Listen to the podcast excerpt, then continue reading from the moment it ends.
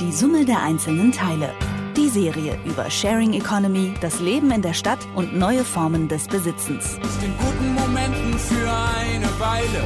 Mehr als die Summe der einzelnen Teile. Präsentiert von Teilauto. Carsharing in Mitteldeutschland. Hallo und herzlich willkommen zur neuen Staffel von Die Summe der einzelnen Teile. Fleißige Hörer und ganz aufmerksame Hörer haben schon gehört, ich bin nicht mein Kollege Lars-Hendrik Setz. Mein Name ist Rabea Schlotz. Ich habe in der letzten Staffel noch dort gesessen, wo jetzt meine Kollegin Juliane Neubauer sitzt. Hallo Juliane. Hallo Rabea, hier sitzt dich sehr bequem. Ja, du darfst auf unserer wunderschönen Studio-Couch sitzen, während ich hier auf meinem Bürostuhl sitze. Ich weiß nicht, was ich davon halten soll, aber ich glaube, ich gönne es dir einfach ein bisschen. Wir sprechen heute in unserem Podcast, wir sprechen ja immer über das urbane Leben, über neue Phänomene aus der Stadt. Wie können wir Städte nachhaltiger gestalten? Wie können wir sie sozialer gestalten? Wie können wir sie überhaupt neu denken? Und ähm, es muss ja immer Leute geben, die sich das Ganze auch ausdenken. Und Juliane, du hast solche Menschen besucht und wirst uns auch einige von ihren Ideen vorstellen. Und das Ganze betrifft den Bereich Social Design. Und mir scheint das ähm, Thema Social Design irgendwie ziemlich on vogue zu sein. Ich habe gelesen, in München, in Leipzig und auch in Hamburg sind viele große Museen, die sich diesem Thema dieses Jahr gewidmet haben. Und ähm, auch das Monopol-Magazin hat in der aktuellen April-Ausgabe den Schwerpunkt Design für die Zukunft. Hier nur nebenbei, wir haben auch einen Kunstpodcast zusammen mit dem Monopol-Magazin, in dem wir auch über das Thema Design und Leben in diesem Monat sprechen. Aber kehren wir mal zu unserem jetzigen Podcast zurück. Juliane, ich habe schon gesagt, du hast dich ein bisschen mit Social Design beschäftigt, aber was ist Social Design denn eigentlich? Um das zu erfahren, bin ich nach Hamburg, äh, wie du schon richtig gesagt hast, ins Museum für Kunst und Gewerbe gefahren. Und dort findet gerade eine Ausstellung mit dem Titel Social Design statt. Und um vielleicht vorweg schon mal zusammenzufassen, worum es hier geht, würde ich Social Design als eine Art Loslösung des klassischen Designgedankens beschreiben. Also dass Design zwingend von einem studierten Designer entworfen wird, der ein Möbelstück oder eine Vase oder Ähnliches erschafft, ist quasi das Gegenstück zu Social Design. Ich weiß nicht, wie es dir geht, aber wenn ich mir so ein Designmöbelstück vorstelle, dann denke ich immer gleich an sowas Teures, das häufig auch ästhetischen Trends folgt, aber vor allem eher für eine gut situierte Gesellschaft erschwinglich ist. So ein bisschen Style vor Funktionalität, sage ich immer. Beim Social Design, da geht es aber hingegen darum, alltägliche Objekte oder Produkte zu schaffen, die sicher auch einen ästhetischen Wert haben, aber vor allem die Lebenswelt vieler, oft auch weniger ähm, reichen Menschen zu bereichern. Was das genau sein kann, möchte ich gleich anhand einer sozialen Lampe beschreiben. Und in einem weiteren Beispiel ist es auch der Zugang zu Produktionsmöglichkeiten, die bisher eher nur einer wirtschaftlichen Elite vorbehalten war. Auch da stoßen wir gleich nochmal auf Social Design. Es betrifft aber auch im großen Rahmen die Gestaltung von Wohn- und Lebensräumen. Darüber sprechen wir ähm, aber in diesem Podcast noch nicht. Das kommt dann in einer der nächsten Folgen auf die Agenda. Da geht es dann um das sogenannte Clusterwohnen. Da entsteht ein sehr spannendes Social Design Projekt gerade in Berlin. Das schaue ich mir demnächst dann mal für unsere Hörer an. Also dazu dann in Zukunft mehr. Da darfst auch du wieder hinfahren. In der letzten Staffel habe ich das ja noch gemacht. Deswegen bin ich ganz neugierig. Was hast du denn auf deiner ersten Reise für die Summe der einzelnen Teile erlebt? Was hast du in diesem Museum gesehen? Also es ist im Grunde ja eine temporäre Ausstellung in Hamburg im Museum für Kultur und Gewerbe, in einem der oberen ähm, Raumgruppen, könnte man sagen. Und da sind die fünfundzwanzig nationalen und internationalen Projekte jeweils auf Plakatwänden vorgestellt. Das fand ich ganz schön, denn tatsächlich haben eigentlich alle Projekte in dieser Ausstellung den gleichen Raum, werden also im Grunde gleichwertig vorgestellt. Manchmal sind auch ähm, kleine Produkte dabei zu sehen. Zu einem kommen wir dann gleich noch. Du bist aber ja nicht nur hingefahren, um dir stillschweigend irgendwelche Plakate ähm, durchzulesen, sondern du hast dich dort auch mit jemandem getroffen. Erzähl mir doch einfach mal, was ist denn eigentlich so die Idee dahinter? Was hat man sich dabei gedacht, so eine Ausstellung überhaupt zu machen? Also was erwartet man auch davon? Also zum einen ist das ja eine Wanderausstellung, die vorher schon in Zürich zu sehen war und nun in Hamburg eigentlich die zweite Station hat. Und in Hamburg maßgeblich beteiligt war Simon Klingler vom Museum für Kunst und Gewerbe. Der hat im Grunde die Entstehung der Ausstellung begleitet und sie auch mit Hamburger Projekten noch äh, ergänzt.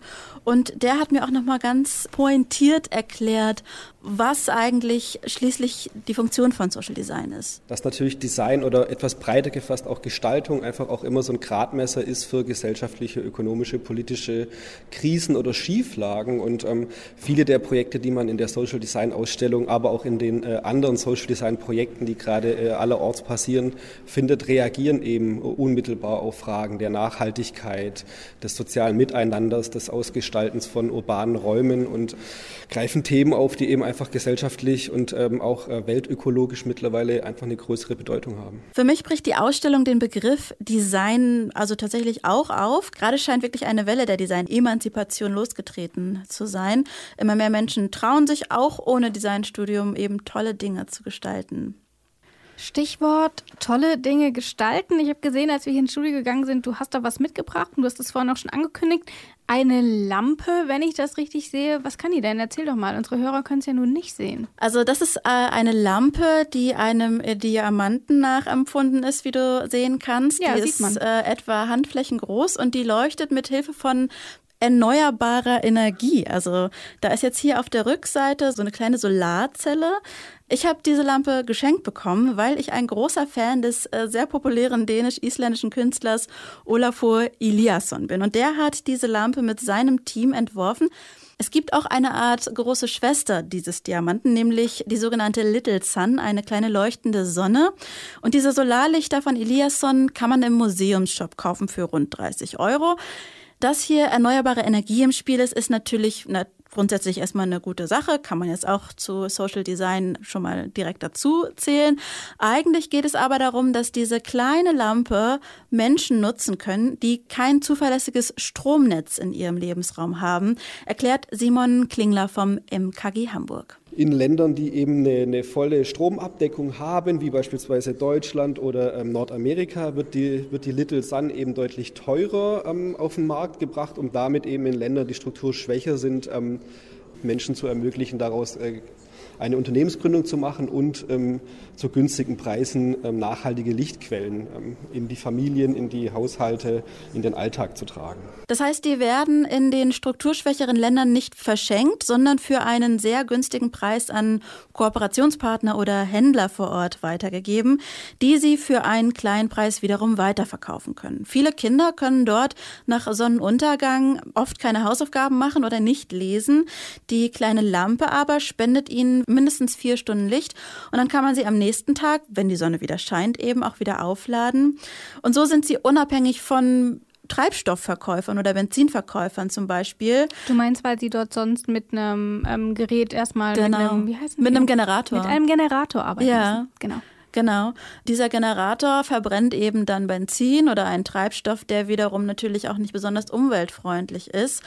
Der Clou ist natürlich, dass wer hier in Deutschland oder in Westeuropa oder Nordeuropa mhm. oder in, ähm, in der westlichen Welt so eine Lampe kauft, natürlich äh, mehr bezahlt als der Preis ähm, ja. in den strukturschwachen Regionen. Und so ist das so eine Art Kofinanzierung und sorgt natürlich auch für Sicherheit, denn oftmals sind die Wege, die dort begangen werden, in ähm, stromlosen Regionen sehr dunkel und gerade für Frauen kann das äh, einfach gefährlich werden. Also es ist in vielerlei Hinsicht irgendwie nicht nur ein schönes Designobjekt, ja. äh, was ich gerne besitze als äh, Fan des Künstlers, sondern es hat tatsächlich auch eine soziale Komponente, einen tieferen Sinn.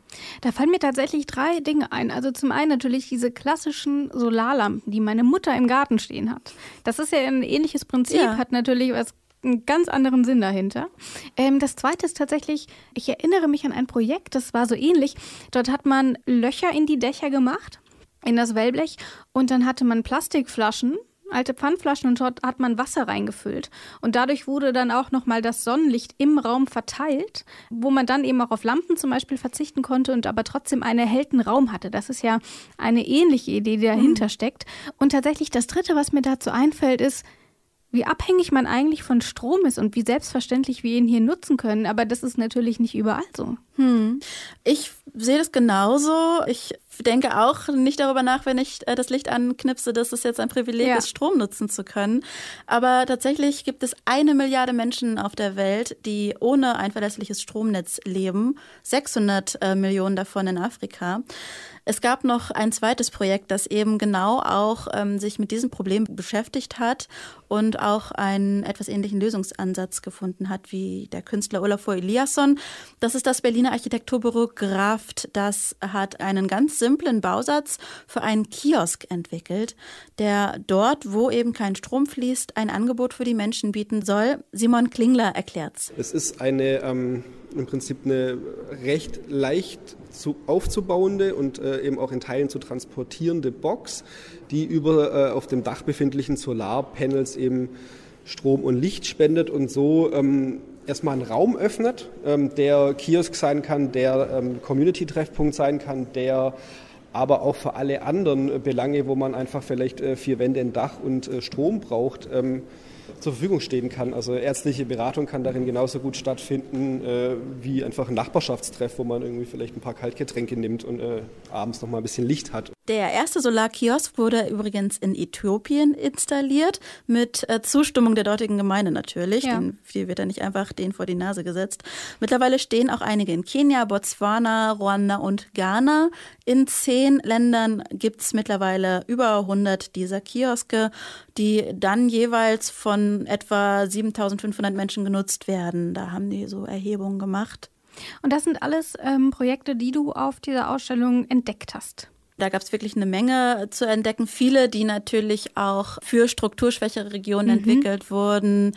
Aber wie ich ja schon gesagt habe, dass Simon Klingler und sein Team vom M K G eben auch Projekte einbezogen haben, die direkt in Hamburg stattfinden.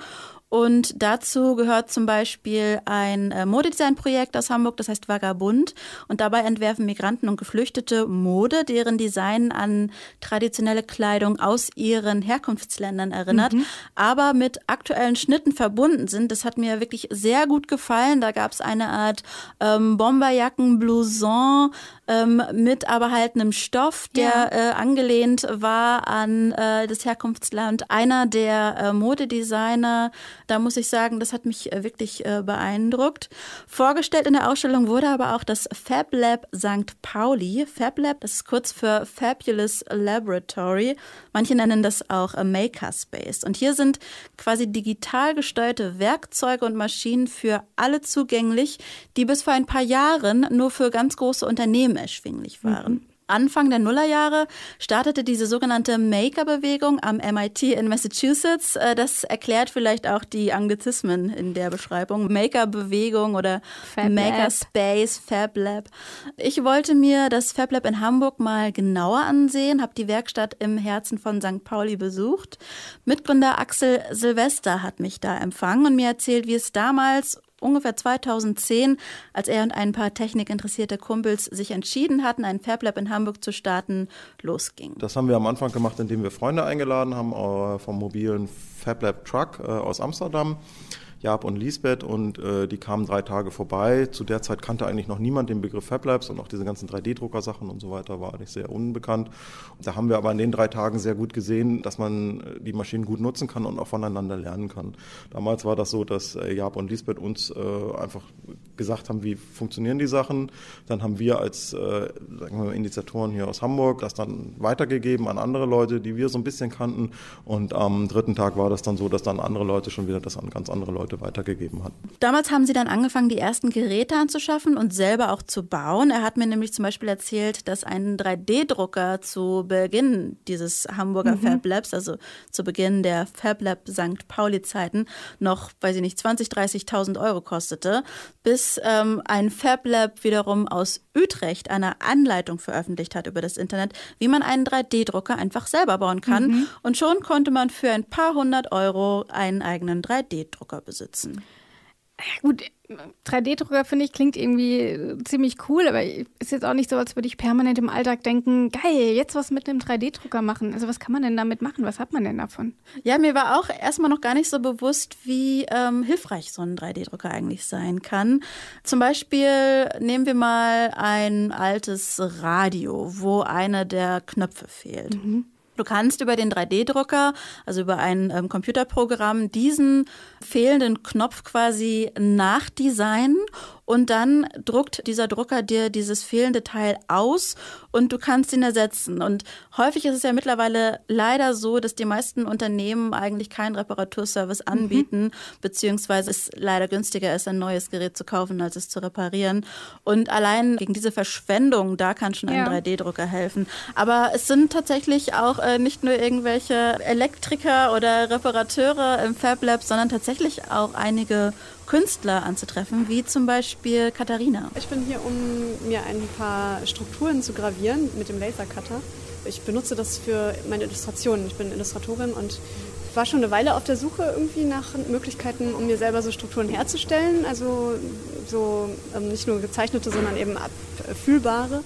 Sie schneidet zum Beispiel eine Blattstruktur, also von so einem, weiß ich nicht, von so einem Laubbaum mhm. quasi, die sie am Computer dann entworfen hat. Und diese Blattstruktur, die übermittelt sie digital an den Cutter, an diesen Lasercutter. Mhm. Und der schneidet oder der cuttet, kann man ja wahrscheinlich sagen, diese Struktur dann in ein Holzstück, was sie dann wiederum für ihre Arbeit nutzen kann. Und neben ihr, da sitzt äh, ein junger Mann, der heißt Jan. Und der schneidet Lampenschirme mithilfe des Lasercutters.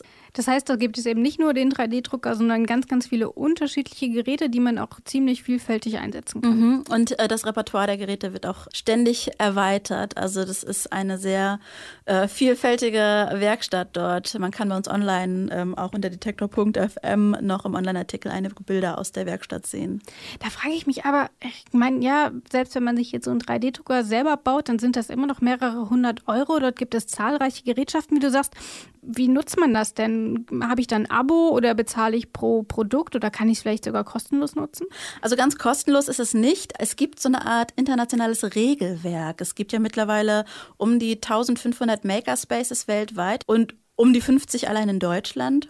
Und Axel fasste für uns die Statute mal zusammen. Die FabLabs im Allgemeinen haben eine FabLab-Charta und die besagt erstmal, dass es einen offenen Zugang geben muss, besagt aber nicht unbedingt, dass das kostenlos sein muss.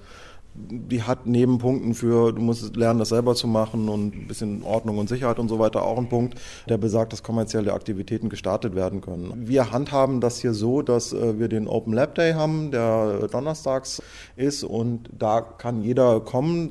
Da muss man im Zweifel das Material zahlen und bei manchen Geräten, wo wir auch hohe Kosten haben, muss man noch einen Nutzungsbeitrag zahlen. Aber erstmal ist das für alle offen. Wer jetzt Interesse hat, in seiner Stadt, wo es vielleicht noch keinen FabLab oder Makerspace gibt, vielleicht eins zu gründen, findet bestimmt Hilfe in einer der bestehenden Werkstätten, denn darum geht es ja eben, dieses Wissen und Können weiterzugeben. Falls jetzt ein Zuhörer oder eine Zuhörerin gerade denkt, Mensch, ich mache sowas auch. Da möchte ich noch mal ein bisschen zusammenfassen. Ich, ich würde jetzt sagen, man versteht es so, dieses Social Design ist jetzt nichts, was die Stadt grundlegend ändert. Zum Beispiel wie wenn man sagt, ähm, heute fahren hier keine Autos mehr ähm, oder heute essen nur noch alle Bio. Sondern es ist tatsächlich etwas, was jeder individuell gestalten kann und im Kleinen nutzt. Und wenn es dann eben jeder macht, dann entwickelt sich da was Großes draus. Kann man das so sagen? Ja, man kann aber auch sagen, dass Social Design im Grunde alle Menschen motiviert, sich aktiv an der Gestaltung ihres Lebensraums zu beteiligen. Im Grunde geht es, äh, finde ich, beim Social Design ein bisschen darum zu zeigen, dass man eigentlich Design so ein bisschen autonomisiert und dass jeder sich traut, eben gestalterisch tätig zu sein. Und da kann man schon auch im größeren Dinge bewegen, also aus dem kleinen ähm, Veränderungen werden irgendwann noch größere Veränderungen. Und äh, ich glaube, dass dieses, was du eingangs schon erwähnt hattest, dieses Thema Social Design, das ist äh, on vogue. Ich glaube, immer mehr Leute werden wirklich auch ähm, motiviert oder auch inspiriert, einfach ja ihren Lebensraum mitzugestalten und eben nicht mehr das in den Händen weniger zu lassen. Ich finde es auf jeden Fall furchtbar spannend. Vielen Dank, Juliane, dass du nach Hamburg gefahren bist, dass du uns erzählt hast, was du dort erlebt hast. In der nächsten Folge wird es dann nicht um Social Design gehen, sondern um Gärtnern. Es äh, geht unter anderem äh, ums Balkongärtnern. Und zwar habe ich mich gefragt, es ist ja nett, wenn jeder auf seinem Balkon ein paar Pflanzen oder ein paar Blümchen hinstellt. Aber kann man, wenn man es im großen Rahmen, also wenn wirklich viele Leute einen, ihren Balkon begärtnern, verändern würden, mhm. so nenne ich es mal, könnte man tatsächlich ähm, das Stadtklima verändern. Ich meine, es zählen natürlich auch noch so Sachen wie ähm, Urban Gardening äh, mit größeren mhm. Projekten dazu. Aber es ist tatsächlich so, dass in kleinen, also wenn du deinen Balkon quasi umfangreich ähm, bepflanzt, dann äh, wirst du schon merken, dass an heißen Sommertagen du auf deinem Balkon ein recht gutes Mikroklima hast. Das heißt, es scheint irgendwie sich im Klima, zumindest im kleinen Rahmen, was zu verändern. Aber wenn viele Leute Balkongärtnern, mhm. kann man auch das Stadtklima insgesamt verbessern. Und das äh, frage ich mich und äh, ich sage, äh, ich kündige auch schon mal an, dass es so ein bisschen um die psychische Gesundheit geht. Denn das Gärtnern, das tut einem auch gut. Gerade wenn man in der Stadt wohnt, dann ist man ja relativ weit entfernt von der Natur. Mhm. Und ähm, ja, also inwiefern einem das zu gut tut und warum man sich die Natur vielleicht auf den Balkon oder auf die Fensterbank holen sollte, das erfahren wir dann in der nächsten Folge. Und weil ich gerade auch ein bisschen traurig werde, weil ich persönlich keinen Balkon habe, hm. beende ich das Ganze jetzt hier. Ähm, alle unsere Folgen von die Summe der einzelnen Teile könnt ihr überall hören, wo es Podcasts gibt. Also zum Beispiel bei Apple Podcasts, bei Deezer, bei Spotify, ich sage ja überall. Hm. Und ähm, ich bin gespannt, was uns in den kommenden Folgen noch erwartet. Mein Name ist Rabea Schlotz, das war meine Kollegin Juliane Neubauer. Tschüss. Tschüss. Die Summe der einzelnen Teile. Die Serie über Sharing Economy, das Leben in der Stadt und neue Formen des Besitzens. Aus den guten Momenten für eine Weile. Mehr als die Summe der einzelnen Teile. Präsentiert von Teilauto. Carsharing in Mitteldeutschland.